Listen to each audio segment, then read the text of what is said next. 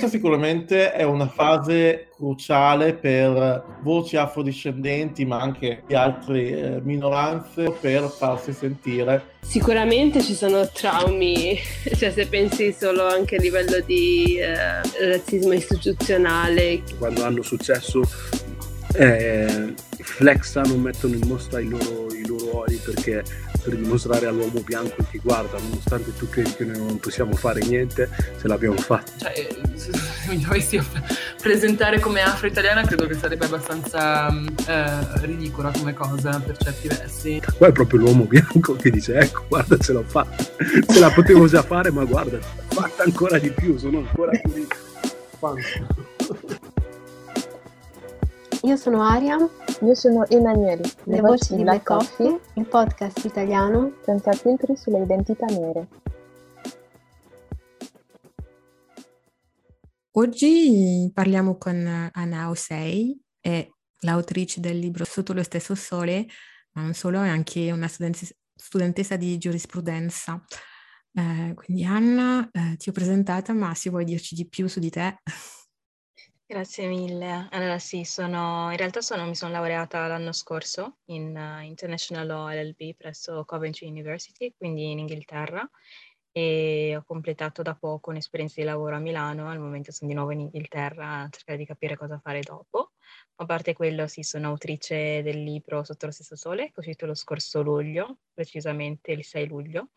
e, edito da Mondadori Editori e sono anche autrice del libro mm, Destinazione Sostanza, edito da Europa Edizione nel 2017. Sono due libri completamente diversi perché uno è più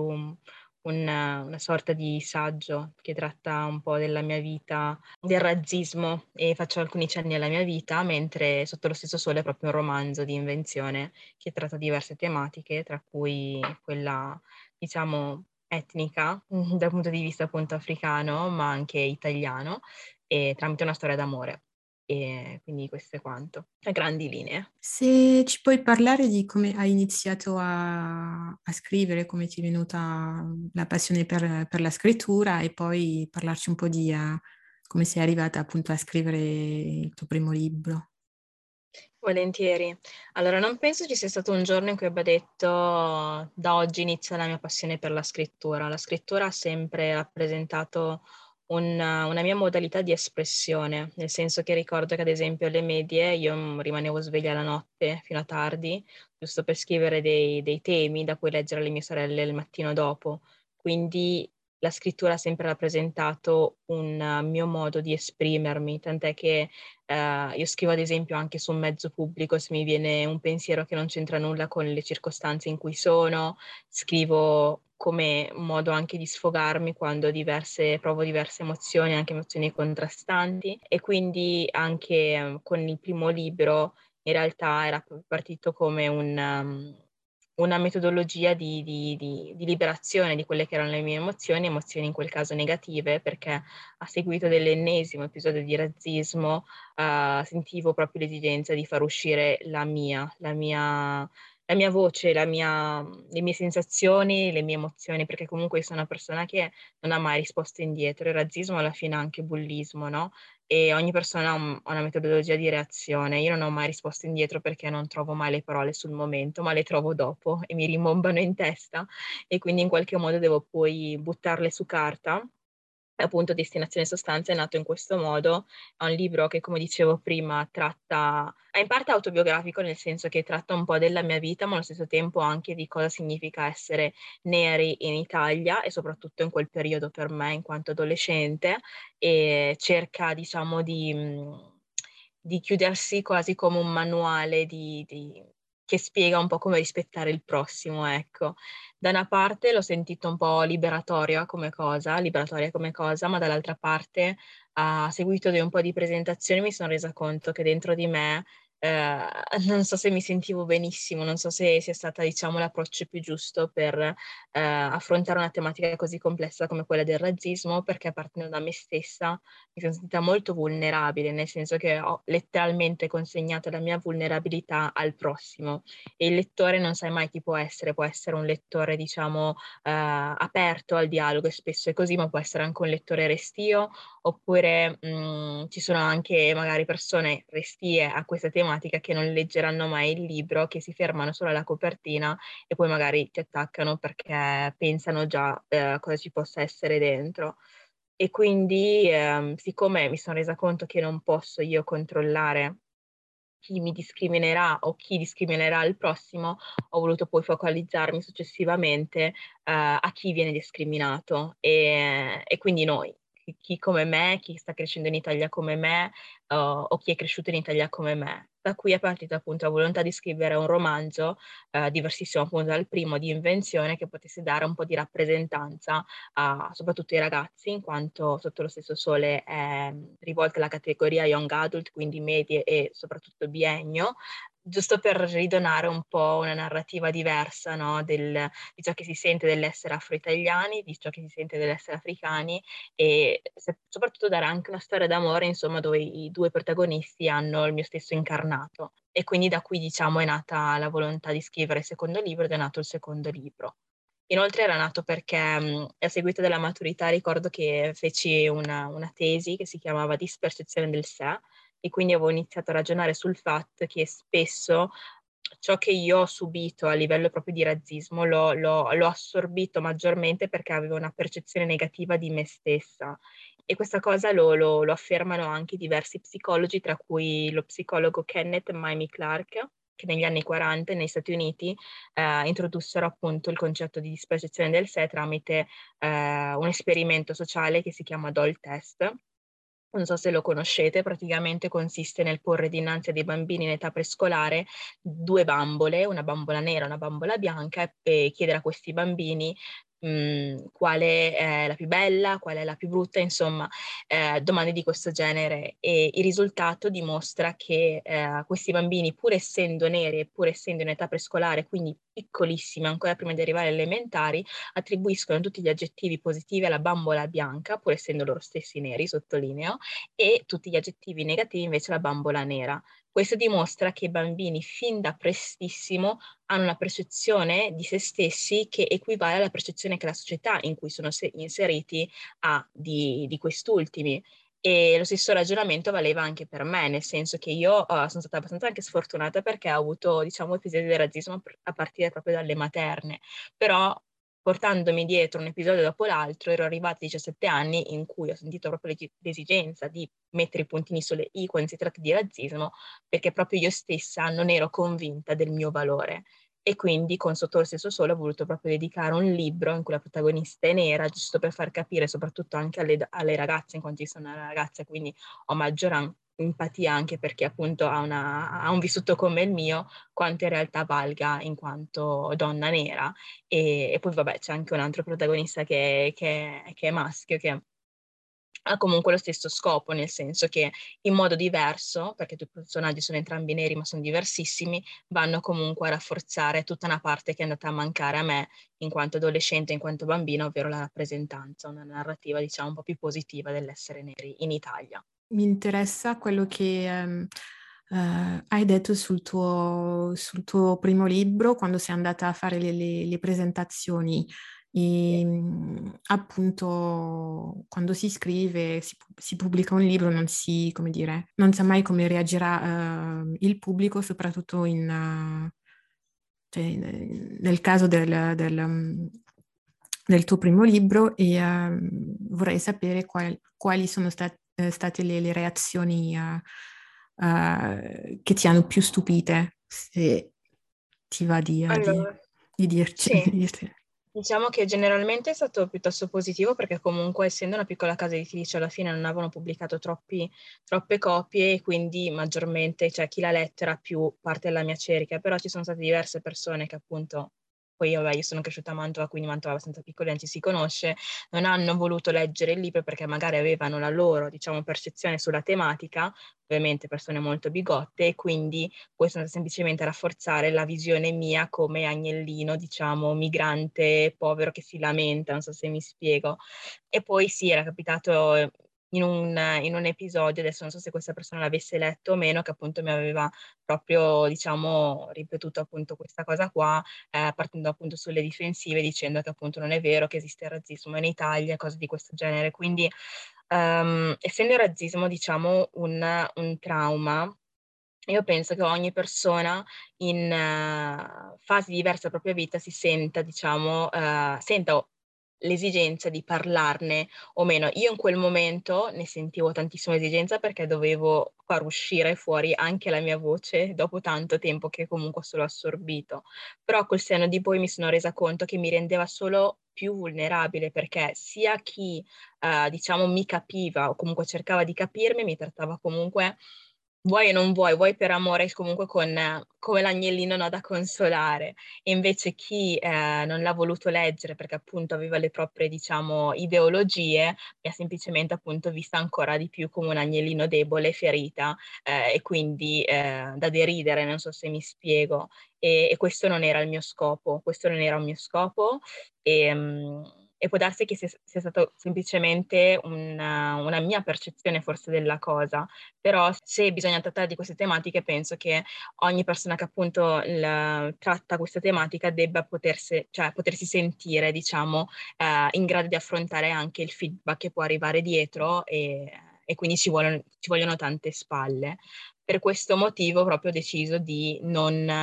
approcciare più questa lotta con quello stesso, diciamo, fervore, con quella stessa rabbia che avevo nel mio primo libro. Mi viene sempre in mente la frase di un attivista che ammiro tantissimo, si chiama Kemi Seba, è un attivista del Benin che comunque è nato e cresciuto in Francia, ma che poi adesso è tornato in Africa e nel continente sta facendo un attivismo assurdo per quanto riguarda i nostri diritti in quanto africani o comunque afrodiscendenti. E lui disse, entra in una lotta per amore verso la tua comunità e non per risentimento verso chi ti opprime. Questa frase qui è stata veramente una chiave di lettura di tutto il mio risentimento, in quanto mi sono resa conto che entrare in una lotta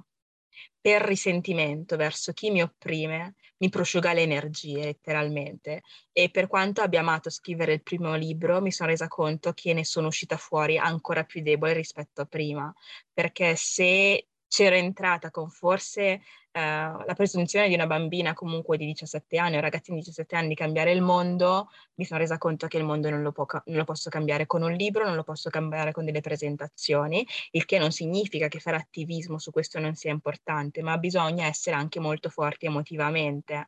e, e farsi carico anche di, di quelle che possono essere le frecciatine che possono arrivare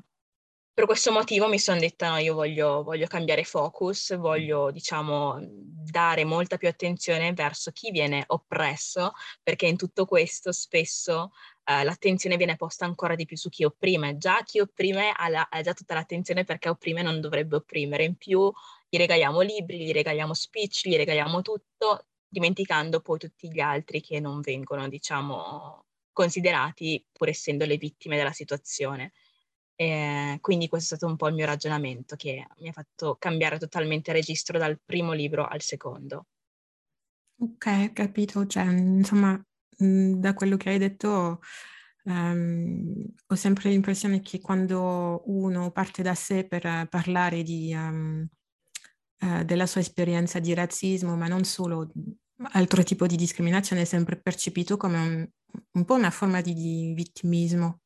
Esatto. Esatto, pur non essendo così, perché comunque eh, quando si cerca di sensibilizzare sul, partendo dalla propria vita è proprio per far capire che io che sono il tuo vicino sto soffrendo, non so se mi spiego, ma allo stesso tempo mettersi diciamo così tanto nudo implica anche la possibilità di ferirsi maggiormente. E quindi ci vuole veramente tanta forza, infatti chapeau a tutti quelli che tuttora lo stanno facendo e, però appunto ci sono tantissime altre persone che poi a una certa hanno deciso di non parlarne più, infatti c'è, c'è anche il libro che devo leggere tantissimo che si chiama Why Decided to Talk, no, no, how is it? Why I'm no longer talking about racism. I don't know, like c'era, c'era il titolo, adesso non ricordo Sì, chi sì, sia sì. Vedo eh, eh, Rainy Edolodge. Sì, sì, esatto. Cioè io quel titolo lì mh, lo capisco benissimo perché poi ognuno ha le proprie motivazioni, però se appunto adesso posso fare sensibilizzazione voglio proprio puntare di più sulla, sul migliorare la percezione che noi abbiamo di noi stessi, di noi soprattutto afrodiscendenti nel nostro caso perché io sono afrodiscendente, e soprattutto sul rafforzare le nozioni che noi abbiamo in, in uh, materia di immigrazione, perché un'altra problematica che io avevo nel mio primo libro, però mi rendo conto che appunto avevo 17 anni, è che mi mancavano un po' le basi anche proprio di nozioni, no? Quando si approccia la tematica migratoria, ognuno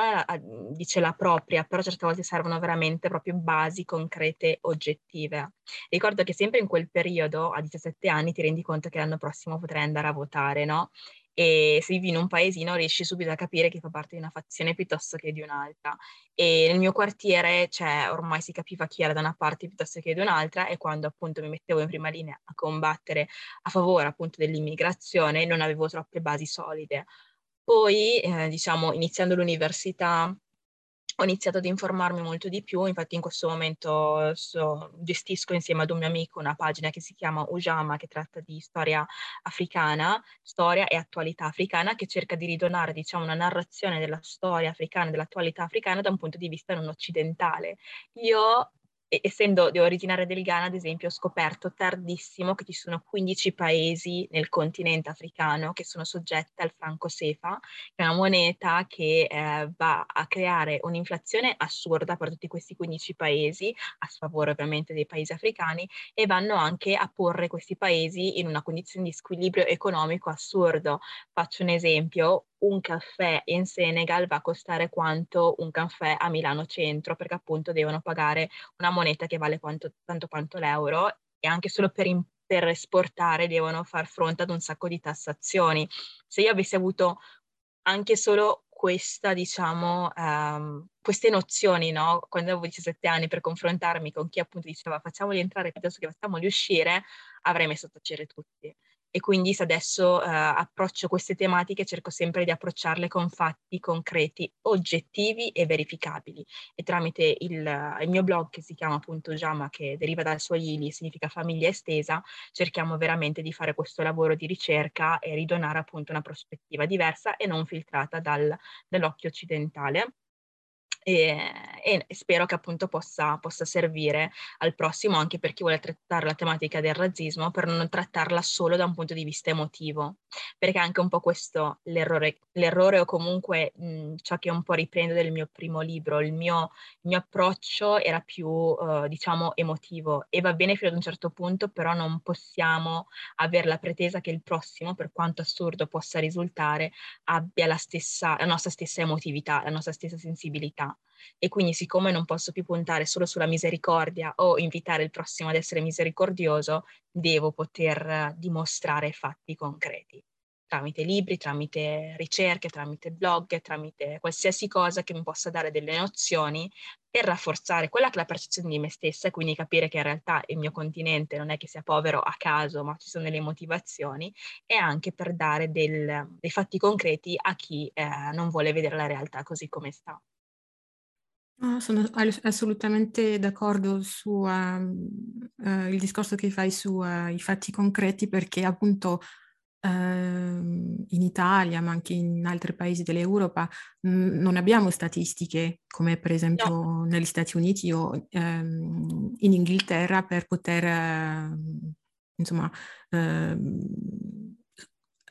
appoggiare le nostre, le nostre, esperienze. E anche quando le abbiamo, perché mi ricordo che uh, in Inghilterra uh, mi ricordo che non so uh,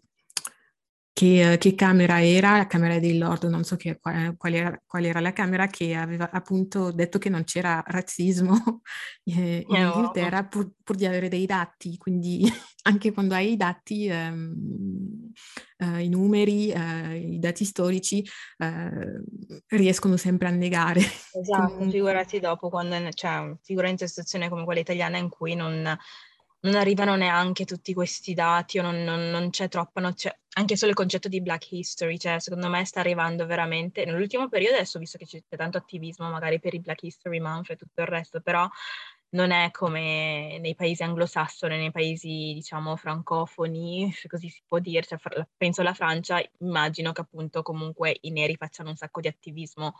storico perché appunto la Francia stessa diciamo che mette eh, in una posizione di, di squilibrio un sacco di paesi africani, quindi presumo, è un po' una presunzione adesso, vorrei rimanere più sul mondo anglofono perché ho studiato appunto in Inghilterra, però ho visto questa cosa qua che appunto in Italia non c'è, è uno dei motivi per cui eh, cerchiamo di fare questo lavoro costante che ehm, trascende no, dal, dal, Black History Month e quindi lo facciamo giornalmente, noi pubblichiamo tre volte a settimana, è proprio quello di donare diciamo una narrativa costante e diversa e non eurocentrica e questo lavoro lo facciamo anche tramite traduzioni, perché comunque tanti dei libri che leggiamo, tanti dei blog che consultiamo sono o in lingua francese, perché il mio amico appunto originario del Camerun e quindi parla francese, oppure in lingua inglese, perché appunto io sono ghanese e quindi sono molto ferrata sull'inglese. Se non avessimo avuto anche questo duplice background in Italia per leggere veramente di cosa sta succedendo nel continente, abbiamo ancora poco adesso non vorrei citare testate di giornali per non offendere nessuno, però chi mi garantisce che ciò che mi arriva in lingua italiana non sia eh, per mezzo di un canale eurocentrico? È questo il problema e quindi c'è un grande lavoro da fare, soprattutto sul suolo italiano, però dobbiamo farlo nel modo giusto e con i mezzi giusti. E questo è quello che penso. Completamente d'accordo. Io voglio tornare sul tuo libro, il, eh, Sotto lo stesso sole, ehm, per parlare di eh, come si propone un, un, libro così ad una casa, eh, quando dico così, nel senso per la storia uh-huh. e i personaggi, ehm, ad una casa editrice e qual è il, il ruolo appunto della casa editrice nella pubblicazione del libro perché non penso che uh, uh, tante persone sappiano un po' come funzioni no? uh, il mondo dell'editoria quando si scrive un libro, si ha una casa editrice e tutto ciò. Sì, assolutamente sì. Allora, il mio percorso è un po' particolare perché in realtà è partito con il primo libro. Tramite il primo libro, siccome comunque ero partita dalla storia dei miei genitori, avevo fatto un accenno a, appunto come sono arrivati appunto in Italia, eh, avevo fatto una presentazione in cui c'era stato un editore che mi aveva comunque apprezzato il mio, il mio primo libro e mi ha detto approfondisci la storia d'amore dei tuoi genitori. Io mi sono detta, io non posso buttare lì tutta la mia storia privata là fuori e sinceramente l'idea di, di spiattellare la, la storia d'amore dei miei genitori o comunque la loro storia matrimoniale non mi sembrava assolutamente il caso. Quindi da lì ho detto, ok, scriverò una storia d'amore, però lo farò tramite i miei mezzi, lo farò una, tramite una storia inventata e toccherò comunque tematiche a me importanti, tra cui appunto quella della percezione di me stessa. Poi la vita ha voluto che tutto il processo che dovevo fare con quest'altra casa editrice che non menzionerò non è andata a buon fine, però ehm, io crescendo, sono sempre cresciuta in biblioteca, avevo una signora che è una bibliotecaria e comunque ehm, presenta anche libri, insomma lavora molto con i libri, cerca sempre di invogliare i giovani alla lettura che ha visto il mio testo e mi ha detto Anna, guarda, questo testo qui comunque è molto valido, o lo mandi ai big o comunque non lo rimandi comunque ad una casa editrice piccolina perché la mia casa editrice precedente, essendo piccola, ho dovuto fare una coproduzione, quindi avevo pagato qualcosina, insomma una, è stato più un esperimento. Quindi comunque il, questo testo qui l'avevo scritto nel 2018 e aspettando tanto, circa un anno, è arrivata appunto la proposta da, da Mondadori che l'aveva apprezzata più che altro per la freschezza narrativa, perché oltre alle tematiche trattate, che comunque non sono la prima a trattare di queste tematiche, hanno apprezzato il fatto che ci fosse eh, della grafica dentro, della grafica direttamente dalle mie mani e soprattutto il fatto che sia tutto scritto a dialoghi. Quindi diciamo che il testo si è proposto con una struttura totalmente inaspettata rispetto al solito, perché normalmente tu scrivi il testo, lo scrivi in terza persona, inizia la storia, però come non so se poi l'avete letto il libro, il libro inizia direttamente con un dialogo. Quindi sì, queste sì. due queste due forme, diciamo, hanno subito catturato l'occhio dell'editore e il, um, hanno detto che un'altra motivazione per cui hanno apprezzato il testo è che tratta appunto di tante tematiche senza appesantirle, cioè il motivo per cui l'hanno dedicata poi alla categoria young adult è che spesso quando si tratta della tematica migratoria, quando si tratta del, di diverse etnie, quando si tratta di cultura, quando si tratta di musica, si cerca sempre di farlo da un punto di vista molto teorico e diventa quasi impossibile per chi non ha un background come il nostro identificarsi no? in questo background qua. Però una cosa che appunto mi hanno detto è che leggendolo, pur essendo, pur chi è italiano senza una doppia nazionalità,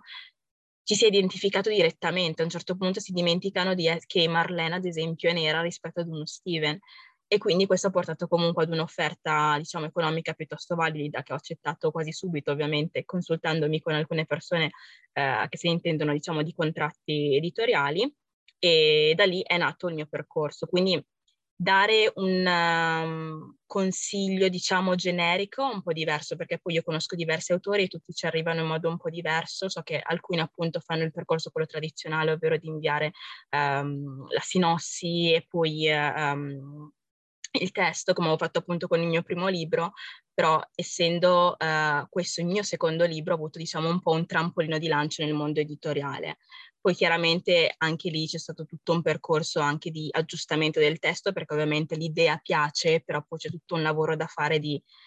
rendere più corposo il libro, dare molti più, diciamo, dettagli, ed è una cosa che io ho imparato scrivendo romanzo, perché ad esempio ricordo che all'inizio il mio libro, pur essendo molto valido, in alcune scene letteralmente, ad esempio Marlene magari era da una parte, la pagina dopo era da tutt'altra parte, l'editore mi ha detto come ha fatto ad arrivarci, spiega. Quindi un, se, potessi, cioè, se posso dare un consiglio è proprio quello di mh, mm, non non tenere per scontato nulla. Noi in quanto esseri umani siamo molto complessi, no? Ad esempio in questo momento che sto parlando io sto gesticolando un sacco,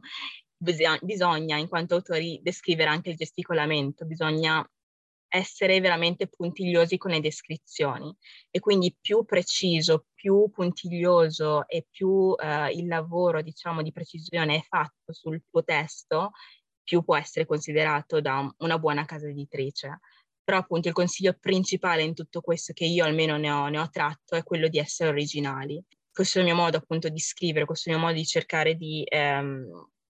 rendere il libro il più autentico possibile e più aderente possibile alla mia persona senza che sia un, un'auto, senza renderla appunto un'autobiografia, è piaciuto e quindi questo è stato il mio percorso. Sì, sì, io ho letto il libro e appunto mi è piaciuto ehm, il fatto che sia un, un, dialogo perché passa molto,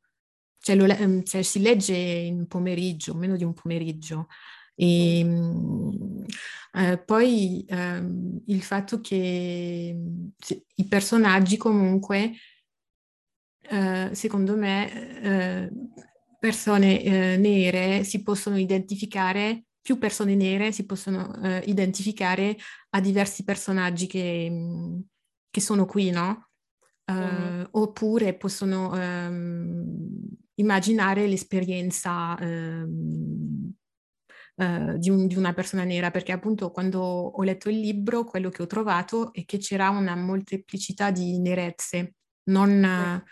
uh, l'unica che i media, la stampa, i politici eh,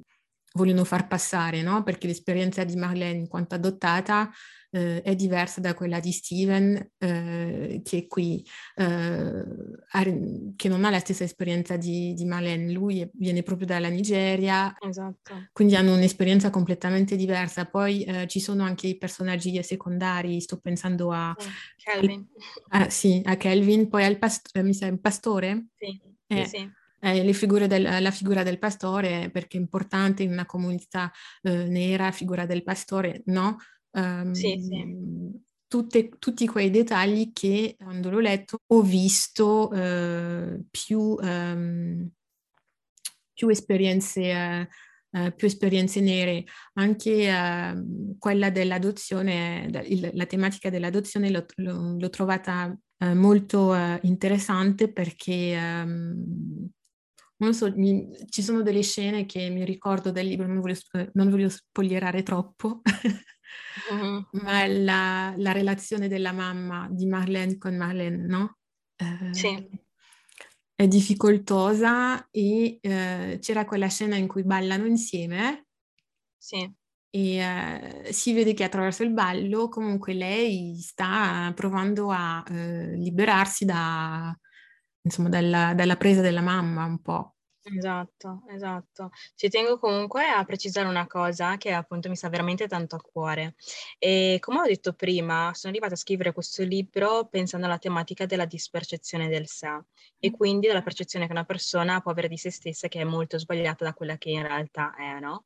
sempre in precedenza ho detto che appunto questo libro voleva essere una cosa diversa dal libro precedente che era un'autobiografia e quindi il motivo per cui Marlene l'ho scelta come eh, ragazza adottata non è per entrare nel merito della tematica, diciamo, dell'adozione, cioè non voglio che questo diventi tipo un libro di riferimento o io mi faccia appunto carico di questa tematica veramente tanto complessa, ma l'ho presa perché volevo trattare di una storia, diciamo, um, una storia in cui ci sono due neri uguali per la società, ma in realtà diversissimi. infatti, se vi rendete conto, Marlene è nera, ma, ma è, come si dice, è adottata da una famiglia altolocata italiana, mentre Steven è il totale opposto. La mia identità in quanto Anno 6 sta, sul, cioè, sta esattamente nel mezzo, no? E quindi ho voluto un po' esplorare questi due miei lati, quindi la mia italianità e la mia africanità tramite due personaggi di questo genere. Il motivo per cui la mamma di Marlene è una mamma molto, diciamo, uh, forse protettiva, ma allo stesso tempo cieca dinanzi alla, alla nerezza della figlia, è perché eh, appunto volevo toccare il fatto che spesso quando si parla di eh, tematica tipo diversity and inclusion, si cerca sempre di chiudere il tutto con il concetto di siamo tutti uguali. Però il dire siamo tutti uguali in realtà può essere un sacco deleterio e un sacco sbagliato perché andiamo ad annullare quelle che sono le nostre differenze. Ricordo che ho letto un libro uh, di, una piccola, cioè di una piccola casa editrice, è un libro di, di Nuscilosi, una, una scrittrice, un'autrice mantovana, eh, che è stata adottata che aveva descritto l'adozione come, nel suo libro come l'atto di, di, due persone. Da una parte è una persona che comunque ha il desiderio di avere un figlio, dall'altra parte un figlio che ha il desiderio di avere un genitore. Qual è il problema però? Che il genitore sceglie il figlio, il figlio però non sceglie il genitore. Siccome questa differenza è comunque sostanziale, è importante per il genitore riconoscere chi ha dinanzi ed era questa la cosa che mi stava a cuore, in quanto io crescendo ho lavorato molto come animatrice, ho lavorato molto come volontaria, mi sono resa, sempre resa conto che i ragazzi con cui io ho interagito, che avevano un background di adozione ed erano neri, si identificavano molto di più con, spe- con il loro aspetto bianco rispetto al loro aspetto nero e quindi io sono sempre stata molto accantonata. Quindi tutto questo ragionamento mi ha portato a voler riflettere sul, um, sul fatto che forse è sbagliato dire che siamo tutti uguali. Certe volte ricoprire un bambino con questa convinzione significa tagliare tutta una parte della sua identità e questo può creare un sacco di disagio dal motivo per cui poi Marlene ha disagio. Ma il senso di tutto questo era appunto rimarcare il fatto che si può benissimo essere neri pur avendo background, vita, cultura eh, e situazioni diversissime. E Steven e Marlene sono esattamente l'opposto di una terza, diciamo, identità che sono io, ovvero identità afro-italiana, che poi, poi menziono anche nel libro tramite altri personaggi. Quindi questo era un po' il senso della, della tematica dell'adozione che è stata toccata. Sì, sì, io non ho visto so- questa tematica come centrale, ma l'ho trovata inter- cioè, interessante, nel senso per me quando ho letto il libro era più appunto eh, la diversità eh, di, di, tutte le tematiche e la storia più che altro e come era scritto esatto. che, ehm, che mi è interessato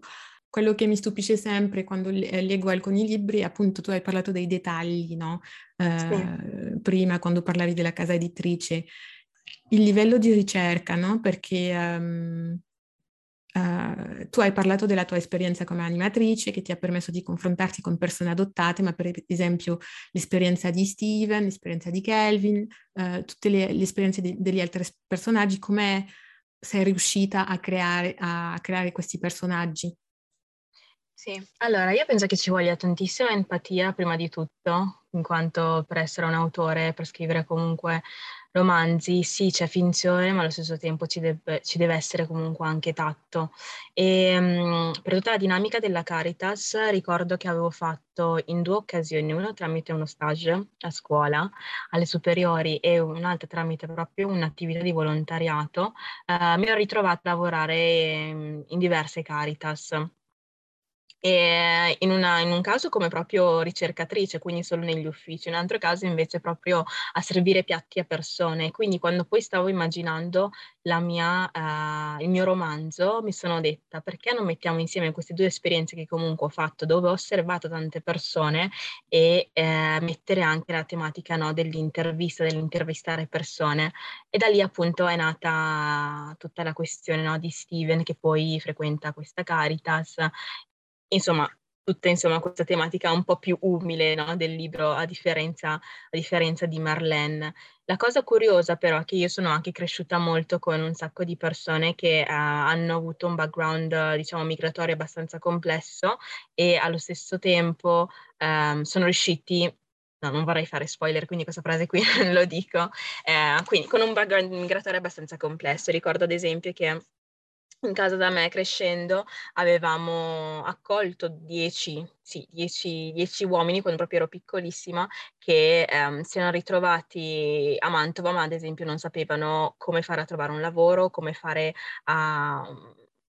sopravvivere sostanzialmente e l'avevamo trovato perché mio papà comunque ha, ha, sempre avuto un negozio di alimentari africani, quindi anche lì la, il personaggio di, di, di, Eric, il pastore, non è stato scelto a caso e si erano presentati al nostro negozio e mio papà li ha accolti tutti in casa. La cosa più bella di tutto questo è che questi dieci uomini per me sono zii, cioè io letteralmente li chiamo zii, li considero ancora più zii di alcuni miei zii sanguigni, non so se mi spiego. E chiaramente crescendo con loro, sentendo un po' le loro storie, sentendo vedendo, vedendo l'evoluzione che hanno comunque fatto da partire dal nulla a, ad avere comunque una famiglia, un lavoro, tutto il resto, mi ha permesso veramente di non partire, diciamo, con un'idea campata per aria, ma la mia esperienza di vita in quanto, diciamo, nipotina di queste persone che letteralmente all'inizio eh, erano in grandi difficoltà, mi ha permesso anche di medesimarmi in uno Steven che è giovane, punto primo, e ehm, a, a, fare i conti con la vita, con la parte più dura della vita. Chiaro, io non sono mai finita sotto un ponte, è vero, però appunto avendo avuto diciamo una situazione che si avvicinava molto, non è stato difficile poi immaginarmi come potrebbe essere una situazione di quel genere. È chiaro che comunque questo libro è un romanzo, è finzione, quindi non vorrei rispondere per tutti quelli che appunto si ritrovano in una situazione di quel genere, ma se non utilizziamo anche l'immaginazione, diciamo che senso ha avere la scrittura creativa. Quindi per me scrittura creativa significa sì Uh, introdurre diciamo degli elementi della propria vita personale senza dover dire per forza questa è la mia vita personale, questo è quello che mi è successo, mio papà in realtà è Eric, però um, utilizzare, riutilizzare questi, questi, ricordi, riutilizzare diciamo queste esperienze eh, in modo creativo, intrecciarle e creare un, un racconto comunque verosimile. Quindi questo, questo è quanto. Ok. Um Molto interessante mm, quello che, che hai detto, no? Di, c'è sempre una parte di vero, insomma. Esatto. Um, adesso vorrei parlare di Ujama. Sì. Uh, come è nata questi, questa pagina,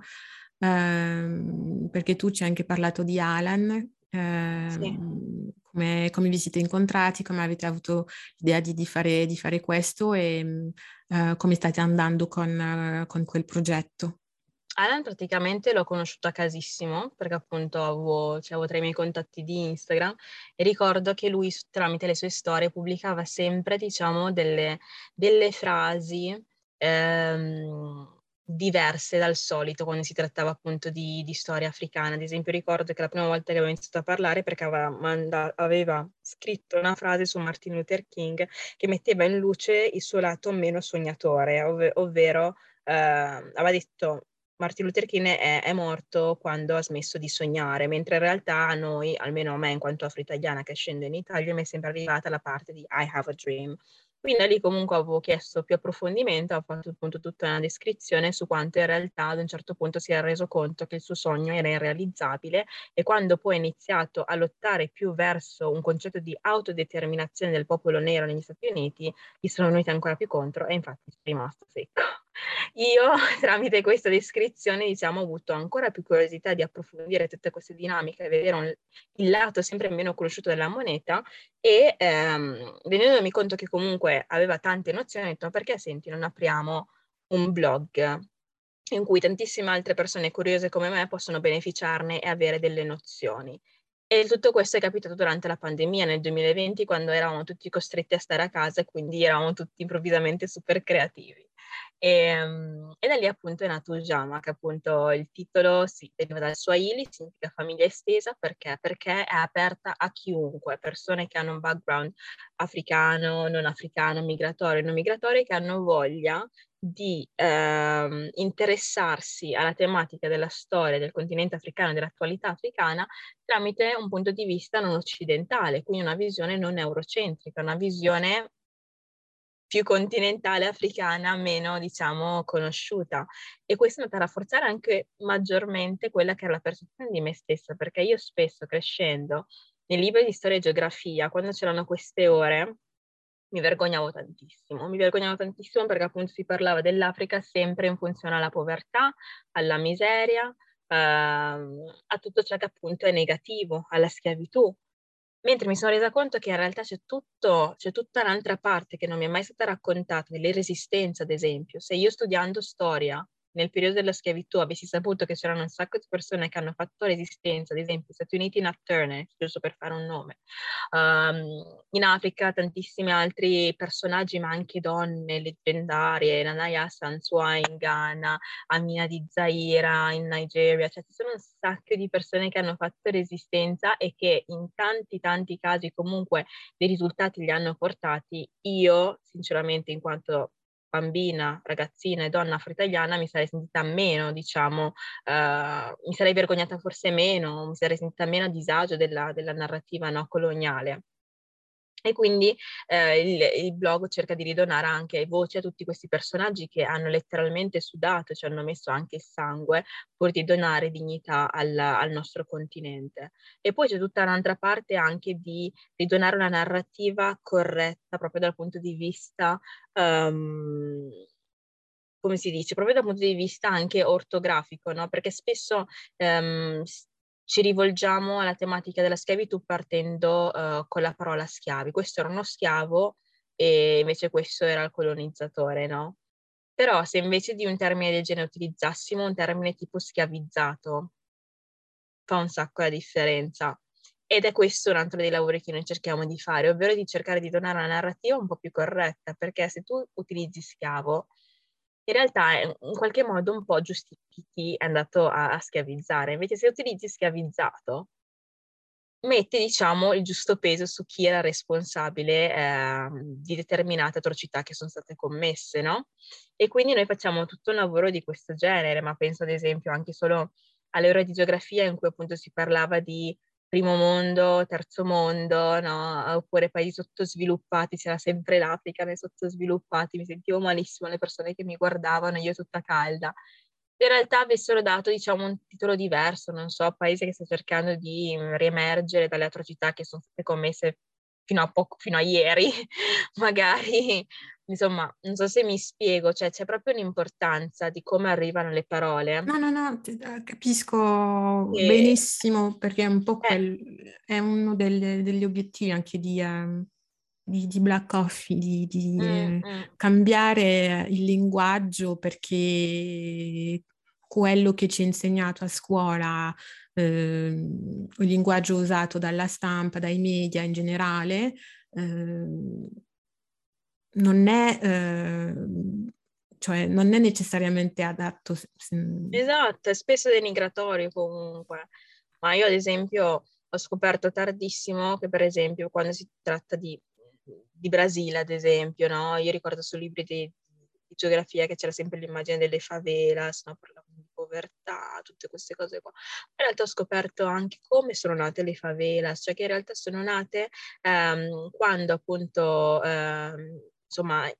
le persone schiavizzate in Brasile hanno deciso proprio di ribellarsi e scappare andando più nelle zone rurali e creare comunque delle sorti di baraccopoli, se così possiamo, creare, cioè, possiamo chiamarle, pur di rimanere assoggettati no, dal dominio, ehm,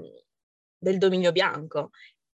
Lì la concezione di favelas, ad esempio, per me è cambiata tantissimo, perché se, da, se prima era più un sono poveri che non hanno neanche modo per avere mezza pietra e un tetto sotto, sopra la testa, per me adesso ciò che è lì ha un significato, ha un valore, ha un perché, non so se mi spiego. Ed è spesso questo che poi viene a mancare nei nostri libri o nei libri con cui siamo cresciuti, va a mancare tutta una parte. No, no, sono completamente d'accordo.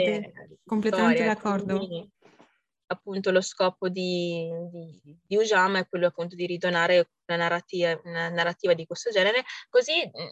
una persona, uno studente che afro-italiano, per esempio, che cresce in Italia, perlomeno ha modo di soppesare un po' entrambe le parti e vede che comunque la realtà no, sta nel mezzo e che comunque la realtà non è proprio così come ci è stata sempre venduta. Ad esempio, un'altra cosa a cui tengo tantissimo, ricordo che quando si parlava di tematica coloniale, dicevano sempre peccato, eh, l'Italia non è riuscita neanche a, a sottomettere l'Etiopia, non è riuscita neanche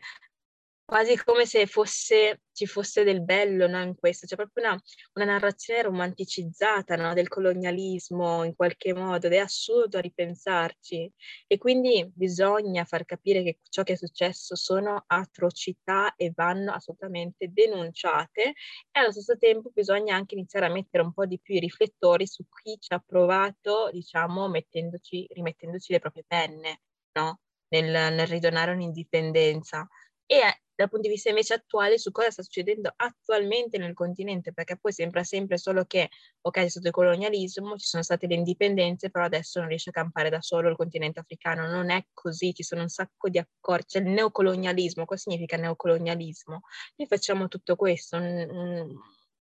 un lavoro proprio di ragionamento, di, di, di riflessione, di ricerca Oltre a quello cerchiamo anche di mostrare nomi magari poco conosciuti che attualmente stanno dando un impatto sia sul continente che anche nella diaspora, perché penso che sia importante sentirci più un gruppo piuttosto che casi isolati e discendenti di persone che non hanno mai saputo difendersi o fare nulla di eh, importante, no?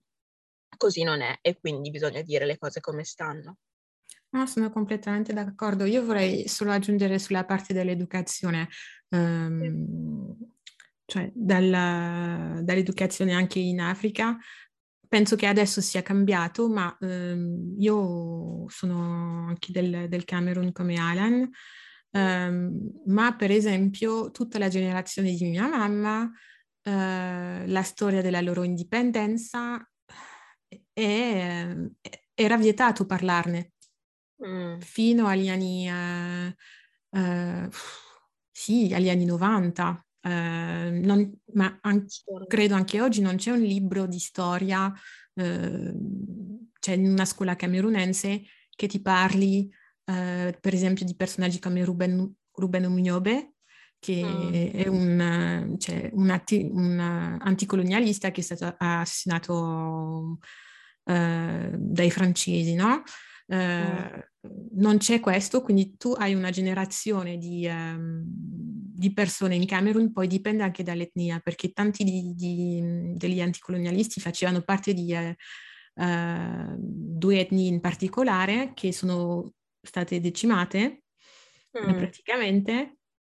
eh, quelle Bamileke e Bassa, e uh, io faccio quel discorso perché Uh, spesso si pensa che è solo noi uh, afrodiscendenti in, uh, fuori dall'Africa che ehm, stiamo a, a, scoprire, a non sapere, no? No. Ma eh, anche, su, anche, sul continente, appunto, proprio per, per la storia coloniale che, che, che c'è stata, eh, c'è anche quella magari riscoperta eh, di una storia che comunque è stata eh, quasi cancellata. Sì, sì, è verissimo. È il motivo per cui appunto secondo me ora più che mai, come dicevo prima, proprio dobbiamo sentirci più come un gruppo, piuttosto che come individui. Io da fuori ammiro un sacco il lavoro che appunto sta facendo anche Miseba perché lui letteralmente, lui è cresciuto come noi in Europa, ma ha deciso proprio di, di ritornare no, sul continente e fare un lavoro proprio di attivismo, di presa di consapevolezza assurdo e allo stesso tempo anche ammirevole. Ricordo ad esempio solo un episodio che poi avevamo riportato anche solo sul, sul nostro blog, la volta in cui bruciò il Franco Sefa in... Uh, dove si era in Senegal, mi sa, e, mm, e, niente, era stato arrestato, però poi è stato subito scarcerato perché in realtà eh, non era contro legge, la legge diceva che bisogna se, se bruci più di una banconota puoi essere, puoi essere diciamo, um, arrestato. Quindi questo dimostra quanto in realtà bisogna sì iniziare a fare una presa di coscienza maggiore, due, sì essere coraggiosi comunque e aiutare anche i nostri eh, coetanei nel continente, ma allo stesso tempo, come dicevo prima, avere nozioni, essere intelligenti ehm, e come si dice, aggiornarci su quelle che sono le leggi, su, que- su quelli che sono i fatti concreti, perché in questo modo ne esci sempre pulito, non so se mi spiego, se non hanno motivo anche, no? Chi cerca di, eh, di farti tacere. E quindi, insomma, eh, mi rendo conto ora più che mai che in realtà il lavoro da fare non c'è solo appunto tra noi della diaspora, ma anche eh, per chi è nel continente. Mi viene ad esempio l'ultimo caso, eh, adesso cos'era il paese erano quando c'è stato appunto lo scandalo no, dei, dei, Royals che sono andati in Giamaica. Del, sì, in, in, Giamaica e non sono stati diciamo accolti no, nel modo in cui speravano. Una, un'immagine che però mi ha colpito molto, che mi ha fatto molta tristezza vedere l'immagine di tanti bambini che in realtà non vedevano l'ora di stringere anche solo un capello no, dei Royals perché? Mi sono chiesta perché, perché sicuramente ancora nelle scuole c'è una narrazione molto romanticizzata di, questi, di chi sono loro, di cosa hanno fatto loro, e, ehm, ed è sicuramente positiva e poco coerente con quello che in realtà è successo negli scorsi anni e quindi c'è un lavoro pazzesco anche di brainwashing di, o, o rewashing, se così si può dire, no? di, di, di, noi, di noi afrodiscendenti, di noi africani che siamo appunto sia nel continente che nella diaspora, perché altrimenti è un attimo confondere le cose. Sì, eh, capisco benissimo eh, quello che dici. Beh, come quando Macron va a parlare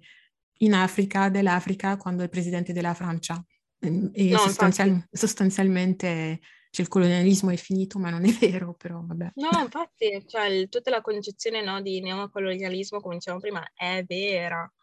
È vera, cioè anche solo in Giamaica bisogna, in realtà il motivo per cui erano andati lì era per festeggiare il settantesimo giubileo della, della regina, quindi doveva essere anche un motivo no, di, di, festeggiamento ed è assurdo dal momento in cui hanno, hanno cercato l'indipendenza, capito? Cioè proprio um, ha un controsenso, è come se un po' ci avessero lasciato l'indipendenza ma fino ad un certo punto, fino, fino a che possono ancora controllare il tutto, allora va bene, chiamiamo l'indipendenza così stiamo buoni, però Purtroppo per fortuna ci stiamo accorgendo anche di questo e, ed è importante poi lavorarci su e cercare appunto di fare un lavoro di presa di coscienza, di percezione migliore di se stessi affinché appunto le prossime generazioni possano arrivare in modo più, avere una mente molto più disintossicata no? da questa narrazione eh, eurocentrica e quindi questo è quanto. Sì. Um, io non ho più domande Uh, se vuoi fare un altro commento. Ma in realtà penso di aver coperto veramente tantissime cose e, e niente, quindi spero che comunque chiunque magari ha delle domande mi possa contattare personalmente anche sulla mia pagina personale che appunto è Annosei oppure anche su Jama e saremo ben che felici di rispondere. E, e, niente, concludo anche con la frase no, del, del, mio blog che dice il futuro migliore non si spera ma si provoca. Quindi cerchiamo di provocare questo futuro migliore insieme e non come individui. Ok, grazie mille Anna. Grazie mille a voi. Grazie per aver ascoltato questo episodio di Black Coffee. Vi ricordiamo che tutti gli episodi li potete trovare su Podbean, Spotify e tutte le piattaforme in cui ascoltate i vostri podcast preferiti. Ci trovate anche su Instagram come Black Coffee PDC dove potrete seguire i contenuti che vi proponiamo ogni settimana. ma soprattutto dove ci potete mandare i vostri pensieri, commenti e storie che volete condividere. O se preferite potrete contattarci via mail all'indirizzo blackcoffeepdc.gmail.com e vi aspettiamo per il prossimo caffè.